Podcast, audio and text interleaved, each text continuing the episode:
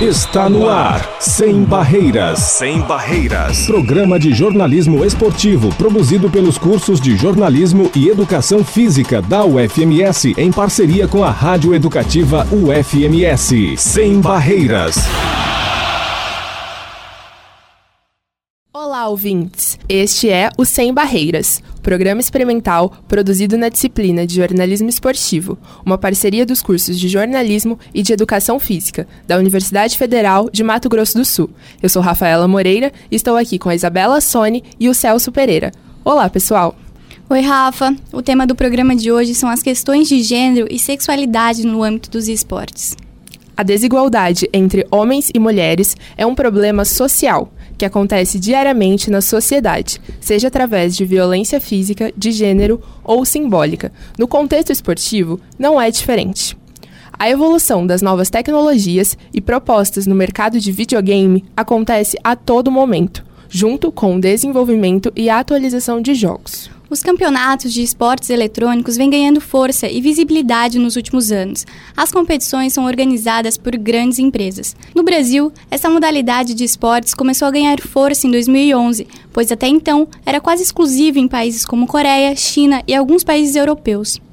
Quando os primeiros brasileiros começaram a participar de finais de campeonatos, o esporte passou a ganhar força aqui no país. Em 2016, foi criada a Associação Brasileira de Clubes de Esportes, ou a ABCDE, uma associação feita pelos principais times de esportes do Brasil, que tem como objetivo acompanhar e fomentar o crescimento do universo dos jogos eletrônicos competitivos nacionalmente.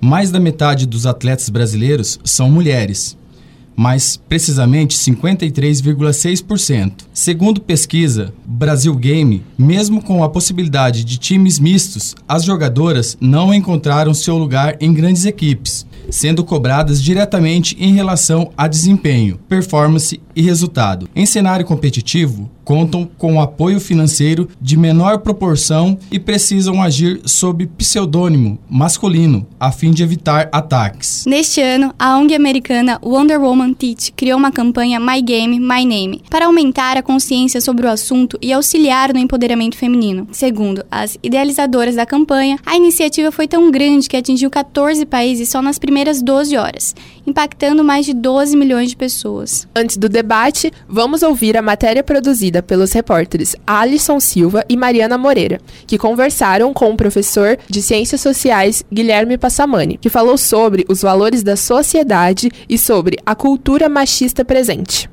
Dialogando um pouco com a proposta de vocês, é, me parece que há uma ressignificação desses valores históricos amparados num imaginário patriarcal que se desdobram no machismo e acabam constituindo a sociedade.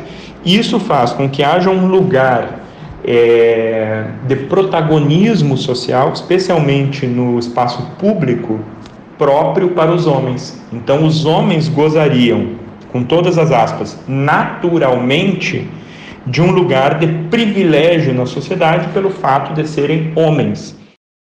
Passamani afirma que os valores construídos e considerados naturais pela sociedade originam-se de casa para a rua, tendo os homens como protagonistas. E historicamente, a sociedade ter se constituído da casa para a rua pelos valores orientados dos homens. Então, um certo jeito de ser homem, de se comportar com as mulheres, com a prole, com os empregados, né, de maneira autoritária isso foi construído historicamente uh, para, a gente pode pensar, para a sociedade ocidental. Isso posiciona um feminino uh, ideal, genérico, nesse lugar subordinado, subalterno. O que eu estou dizendo é que hoje a gente não pode pensar que os homens são assim e as mulheres são assim. Por quê? Porque depende de outros contextos. Quais contextos? Os contextos socioculturais em que se estabelecem as relações entre os sujeitos.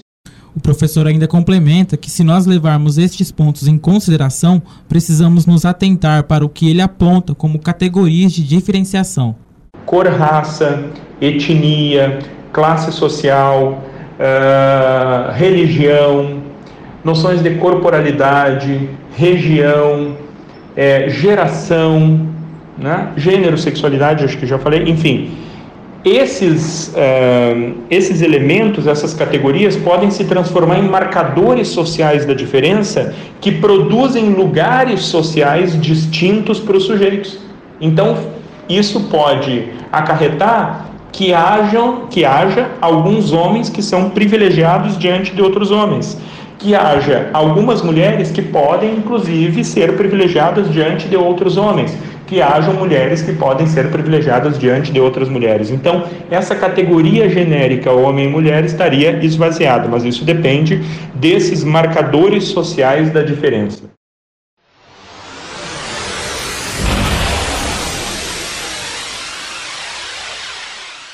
Temos hoje no estúdio, para debater o tema gênero e sexualidade no âmbito dos esportes, a professora doutora Zaira Andrade, formada em psicologia, que tem pesquisas na área de psicologia social e educação, com especialidade em teoria das representações sociais, nas temáticas relações de gênero, diversidade sexual, processos identitários, sexualidade, violência e promoção da saúde. Olá, professora, é uma alegria estar aqui com a senhora. Olá, muito bom estar aqui com vocês também para discutir esse tema. Recebemos também em nossos estúdios para debater sobre o assunto Camila Andrade, atleta de esportes. Olá, Camila, seja bem-vinda e desde já, obrigado pela participação. Olá, eu que agradeço. Camila, como que você iniciou sua carreira no esporte? Há quanto tempo você joga? Então, desde pequena eu sempre fui muito curiosa. Eu ganhei meu primeiro computador em 2006, eu tinha 7 anos e desde então eu sempre fui atrás de joguinhos mais simples, né? Mas desde pequena sempre gostei dessa tecnologia. E aí, quando eu cresci mais um pouquinho, fiquei adolescente, com 14 anos, eu comecei a jogar mesmo meu primeiro jogo de MOBA online, que é League of Legends. Comecei com 14 anos, tô com 20 agora, já faz 6 anos que eu jogo direto, sem pausa. A partir desse jogo, eu parti para outros do mesmo ramo, às vezes MOBA, às vezes MMORPG. Mas assim, desde então, seis anos direto que eu jogo. Você já sentiu alguma discriminação por ser mulher em um universo que ainda é majoritariamente masculino? Já viveu alguma situação constrangedora? Ah, sim, com certeza, quase todos os jogos. É uma coisa muito comum, como vocês mesmos disseram, a maior parte são jogadoras, só como vocês também disseram, às vezes a gente usa pseudônimos ou nomes que ou são unissex ou não parecem de mulher, exatamente para evitar esse tipo de coisa. Meu primeiro nick no League of Legends, meu nome, é, meu subnome, né? Foi totalmente unissex, as pessoas não sabiam que eu era mulher. E aí, como tem o chat aberto no jogo, às vezes você consegue se comunicar com as pessoas. E era nesse, nesse momento que as pessoas descobriam que eu era mulher. E a partir disso, era muito complexo, porque eu ouvia ofensas muito pesadas simplesmente por ser mulher. Desde coisas como. Nossa, então é por isso que a gente tá perdendo. Nossa, você não tem louça para lavar, não, aqui não é o seu lugar. Até ofensas bem mais pesadas do que essa, que eu acho que não convém falar aqui, mas que eu sempre ouvi desde o começo. E aí, isso era uma coisa que me incomodava muito, até que quando eu fiz. É, eu tava no segundo ano do, da faculdade já. Eu troquei meu nome e hoje meu nome é Camila.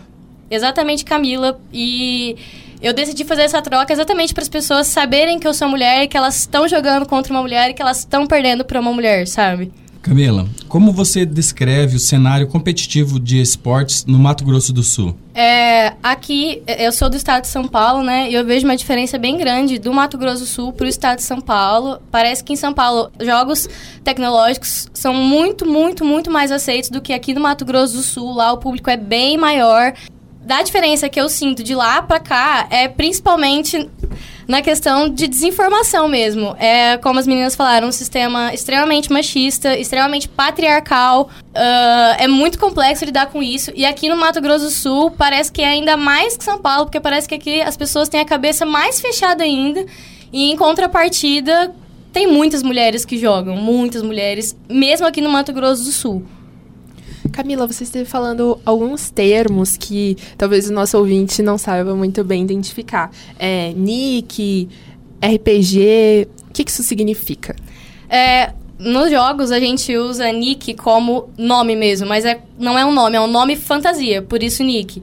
E aí, normalmente a gente fala, ah, qual o seu nick? Me passa aí pra eu te adicionar. É tipo, ah, me passa seu nome de usuário pra eu poder te adicionar. E RPG, MMORPG, é uma categoria de jogo diferente do League of Legends. Ele é um jogo onde você cria um personagem, você dá um nome para ele, você dá características para ele. Não é uma batalha como League of Legends entre dois times. É diferente, é a criação de um personagem dentro de uma história. Professora, no contexto esportivo, ainda é grande o número de preconceito, estereótipos, discriminações que acontecem com mulheres no esporte, seja no esporte de lazer ou esporte de alto rendimento. Como que a gente pode mudar isso? Bom, eu acho que essa podcast, é, acho que é importante, é um início de você começar a mudar uma cultura. A Camila e vocês também, quando fizeram a abertura do programa, falaram alguns termos: gênero, relações de gênero, patriarcado. Isso no, é, são questões que a gente vem discutindo para mostrar, para revelar o que, como a sociedade se organizam a partir das relações entre os masculinos e os femininos. E como nós temos uma sociedade onde, onde o que rege são a, a, a, lei do patriarcado, né, ou as relações de gênero de ordem patriarcal, onde o masculino ele tem, ele tem uma posição superior ao feminino. Então, essas ofensas, esses estereótipos que você fala, é exatamente a manutenção dessa relação de hierarquização de poder, por exemplo, entre os masculinos e os femininos. Uh, o que, que a gente precisa fazer isso? É constituir uma nova cultura, uma cultura onde essas relações hierarquizadas, ou esse, é, onde se define um lugar para o masculino e um lugar para o feminino. O lugar do feminino, como a Camila falou, não é o, não é o dos jogos, então, ela, a, as mulheres hoje, as meninas, as jogadoras, as atletas, elas têm que conquistar esse espaço. Uh, ou seja, vencer barreira, desmistificar, desconstruir desconstruir uma identidade do que é o masculino e o feminino e o lugar deste masculino e feminino. A gente tem um, um, lema que a gente fala: o lugar da mulher é onde ela quiser, né? Eu acho que assim, no, no campo do jogo, isso também acontece, seja dos esportes eletrônicos, dos games, que é o universo que a gente está discutindo aqui, mas também em outros campos. Hoje a gente vê, vamos mudar um pouquinho, mas colocar, por exemplo, o futebol né? Onde a gente viveu aí um, uma apoteose, né? De, de, um, de um final de campeonato, onde cadê as mulheres elas elas apesar de estarem jogando já um, algumas décadas, elas não têm o mesmo aporte financeiro que os atletas masculinos, que os times masculinos. Em todas as áreas, seja no esporte, seja no, no local de trabalho. Então, de, dada dessa, essa cultura que uma ordem patriarcal de gênero é que impera. Acho que agora fazendo, colocando isso cada vez mais para ser refletido, cada vez mais dando visibilidade a essas relações. E parabéns para Camila que dá visibilidade para as mulheres no jogo, né? Sempre. Sempre que possível. É, as polêmicas envolvendo o machismo, envolvendo o feminismo, ganham cada vez mais repercussão, principalmente nas redes sociais. É, quais os impactos disso na sociedade hoje? É, as redes sociais, ela é, é, o cotidiano de modo virtual, né? A gente sabe que, que a nossa constituição identitária se dá pelas experiências que a gente tem se dá pela, pela aquilo que a, a, gente ouve, o que a gente vê, o que a gente vivencia, né? No caso das relações da identidade de gênero também. Então, quanto mais eu possibilitar é, uma, uma, uma informação que leve meninas e meninos também entender é, o respeito, entender que eu, é, o como que as pessoas devem se comportar é melhor. A gente sabe que esse impacto, essa relação hierarquizada de poder e do lugar do masculino e do feminino gera uma violência. Então, o grande impacto dessa cultura machista é a violência de, de gênero, que é a violência desencada, desencadeada contra a mulher pelo fato de ser mulher. Então a gente sabe que nós vivemos aí o país, o Brasil está nas primeiras colocações é, de violência, de homicídio feminino. Mato Grosso do Sul também está nas primeiras colocações de homicídio. É o primeiro de estupro, eu acho, do Brasil. Sim, também. Impacto muito grande no que diz respeito a ser mulher na sociedade, né? E o que a gente precisa é mudar essas representações, essa cultura de, de machismo, né? Que é regida por essa ordem patriarcal de gênero, né? Onde o masculino tem o poder. E a mulher sendo posse né, desse masculino. Então, a violência muitas vezes está vinculado a essas questões. O nosso grande impacto é a mulher sofrer as violências das diversas formas, né?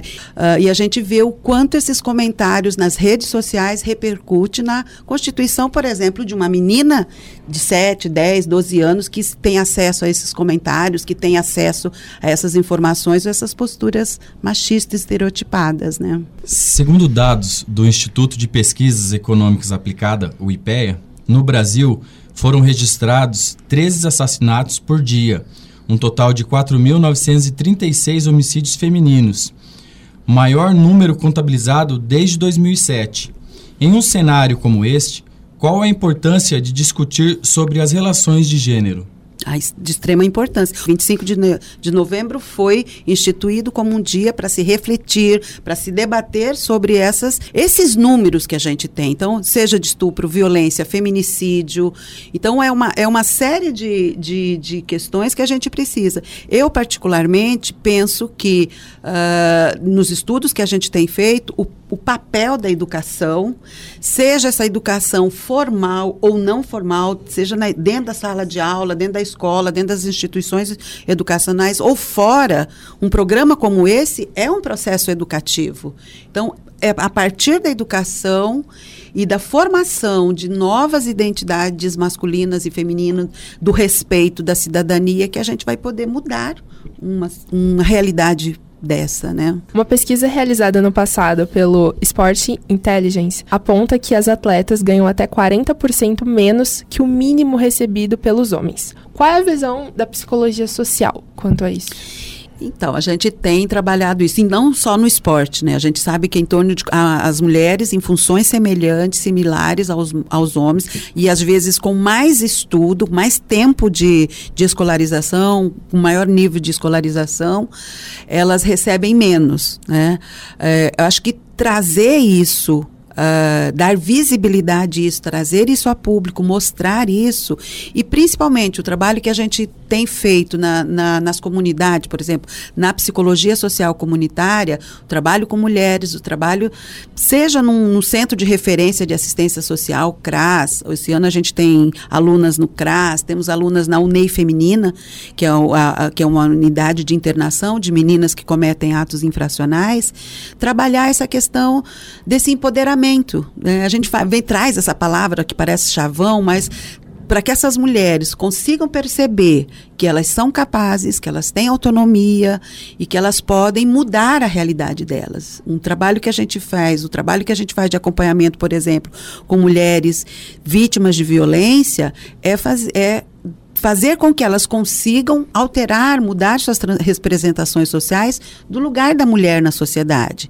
para que elas tenham uma autonomia e que elas percebam que a violência que ela sofreu, aquele casamento que não deu certo, não não não é culpa dela, mas é algo que ela pode reverter, mudar e transformar a sua vida. Né? Então, são outras mulheres que também vivem na mesma condição com ela.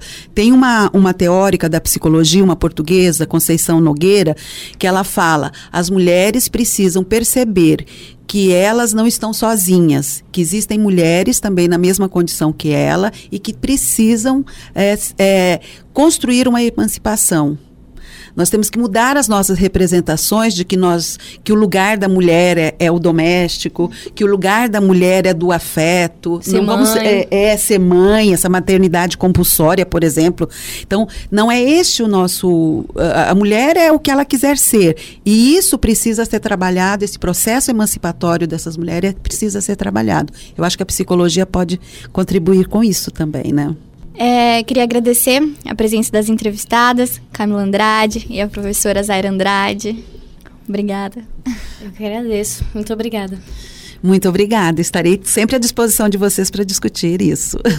E a gente espera que os ouvintes tenham esclarecido algumas dúvidas com esse tema tão interessante. E mais uma vez, obrigada. Para saber mais sobre o assunto debatido hoje, Breno Brey traz dois documentários sobre o assunto. Acréscimo.